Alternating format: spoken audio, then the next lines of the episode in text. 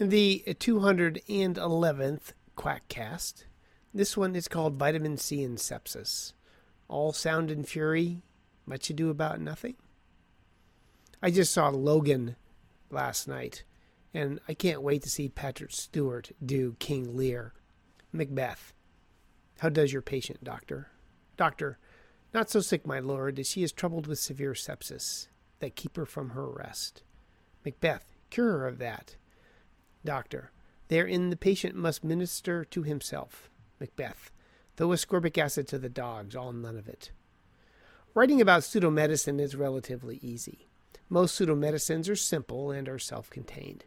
Being fundamentally fictional, outside of real complications, you do not have to fret overmuch about physiology and anatomy and plausibility and all the other aspects of medicine that make being a doctor a lot like Barbie in a math class. It's tough. After the flood, I'm left high and dry. I have been inundated, well, for me too is an inundation, with emails about the article Hydrocortisone, Vitamin C, and Thiamine for the Treatment of Severe Sepsis and Septic Shock, a retrospective before after study. What, they ask, as an ID doctor and a skeptic, do you make of it? I have 34 years plus of taking care of severe sepsis and septic shock, and I have seen many interventions come and go in an attempt to decrease the mortality. Using steroids has waxed and waned, combination antibiotics have had their day in the sun, anti endotoxin antibodies look promising, and over a billion dollars was spent on Xigris before studies showed it didn't work. So, never mind. A career of disappointed hopes has rendered me skeptical. Headlines like Virginia doctor's possible cure could save millions from sepsis, and sepsis is number one killer of patients in hospitals. A doctor might have stumbled on the cure, and sepsis, deadly condition, can now be treated through intravenous vitamin C. Mm, they fail to impress. Been there, done that. Vitamin C has such a bad reputation for so long as king of the overhype having actual efficacy would be like an apology from the current POTUS. Never gonna happen. But let's have a Joan Jett moment and see where the literature leads us. Before we get to the study, back to basics. Is there any reason to suspect vitamin C would have any effects on sepsis? Perhaps. Some fundamentals. Vitamin C has beneficial effects on the mediators of sepsis in mouse models, although mice are not men. Quote, just how poorly the mice reflected the human disease, the correlations of gene changes in the mouse models with their human disease counterparts came close to the expected by random chance alone. Vitamin C levels are almost always low in septic patients, so perhaps repletion and or supertherapeutic doses may have beneficial effects on a variety of pathophysiologic processes, especially the low blood pressure that accompanies sepsis. Quote, Patients with severe sepsis present with hypovitaminosis C, and preclinical and clinical studies have indicated that administration of high dose ascorbate decreases the levels of pro inflammatory biomarkers, attenuates organ dysfunction, and improves hemodynamic parameters. It is conceivable that administration of ascorbate to septic patients with hypovitaminosis C could improve endogenous vasopressor synthesis and thus ameliorate the requirement for exogenously administered vasopressors. In other words, giving vitamin C might make it easier to keep the blood pressure up. I never find these kinds of extrapolations particularly compelling. Sepsis and septic shock is a jaw droppingly complex reaction to a variety of processes, most often infectious, and most of these hoped for effects would appear to be no more than pissing on a forest fire. But there are a pair of studies. One is a small, placebo controlled trial that showed benefit from intravenous vitamin C, with septic patients requiring less vasopressors, and they did have a decrease in mortality. Another preliminary safety trial also showed benefit. And vitamin C has been used with some benefit in other severely ill patients, including those in a burn unit and postoperative patients. The studies had different designs and endpoints. They were all small and they all pointed in the same direction less organ failure, less mortality, and faster resolution, and with no side effects. Is this a wonder drug working wonders? A good start, but.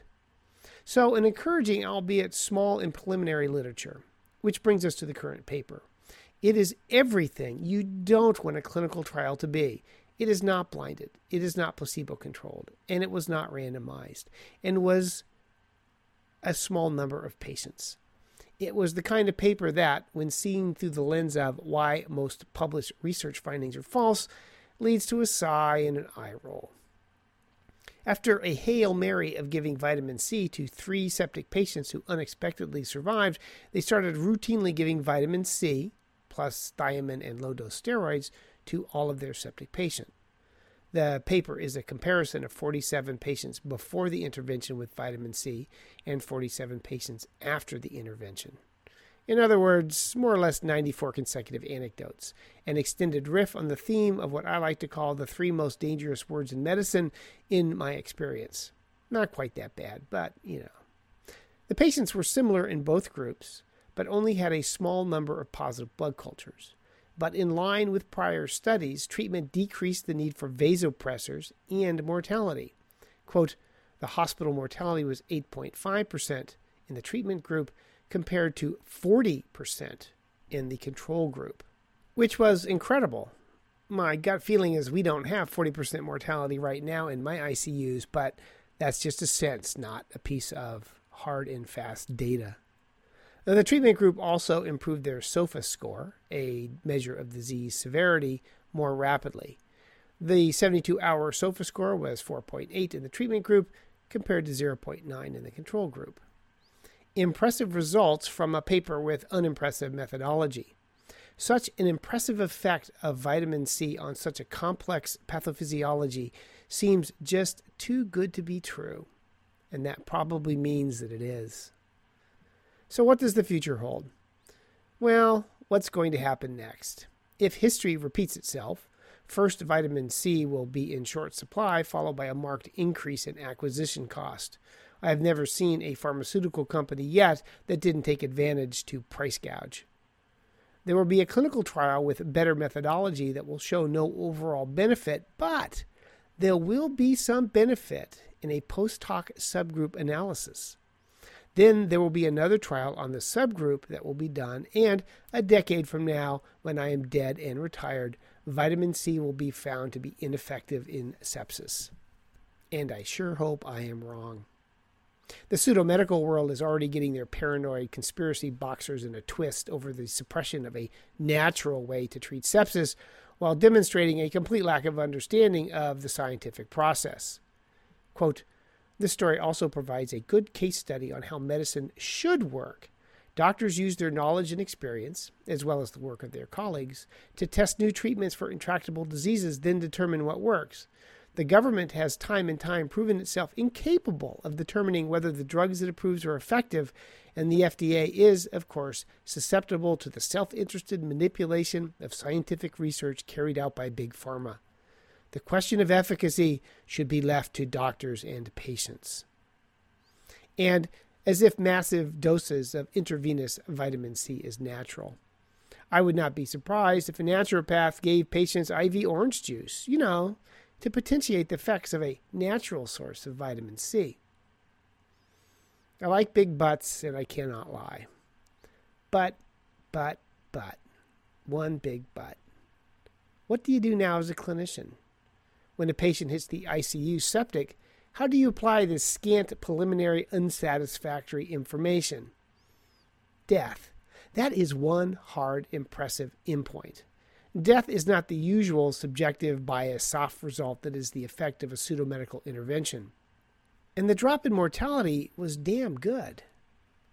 It may be the ICU equivalent of flipping a coin and getting heads 10 times in a row. Or maybe not. This may be the real deal, as it appears they keep coming up heads. Quote, we have now treated over 150 patients with severe sepsis and septic shock. We have only had one patient die from sepsis, this being a complex surgical case who died in the immediate postoperative period. While a few of the treated patients have died, none died from progressive organ failure related to sepsis. All these patients were weaned off pressors and mechanical ventilation and died from their underlying disease. Vitamin C for decreasing mortality from sepsis, no matter how preliminary the data and how poor the studies, is so far consistent and is so tempting, despite my pessimism that it will probably turn out eventually, eventually, to be another flash in the pan. But we have to fight our wars with the equipment at hand. The future? Macbeth or Hamlet? Let's see. Alas, poor ascorbate. I knew it, Horatio. A vitamin of infinite therapeutic effects, of most excellent fancy. It hath treated a thousand pestilences, and now how abhorred in my imagination it is. Verses I dreamt last night of three weird trials. To you they have showed some truth. But given the risks and the benefits and the data, until there is a definitive trial, I'm going to have to side with Vizzini. Never go against vitamin C when death is on the line. And yeah, I know he pitched over dead just as soon as he said that. So, you want the references for this podcast? Well, go to Science Based Medicine for the article of the same name. It was published March 31st, 2017. If you like these podcasts, don't forget I have another alternative medicine podcast, Sisyphus Speaks, which are short essays from the Society for Science Based Medicine. But every Sunday, I do a week in review of all the wackaloon pseudoscience that came out in the prior week. That's why it's a week in review. Otherwise, see you next time. Go Blazers. Bye.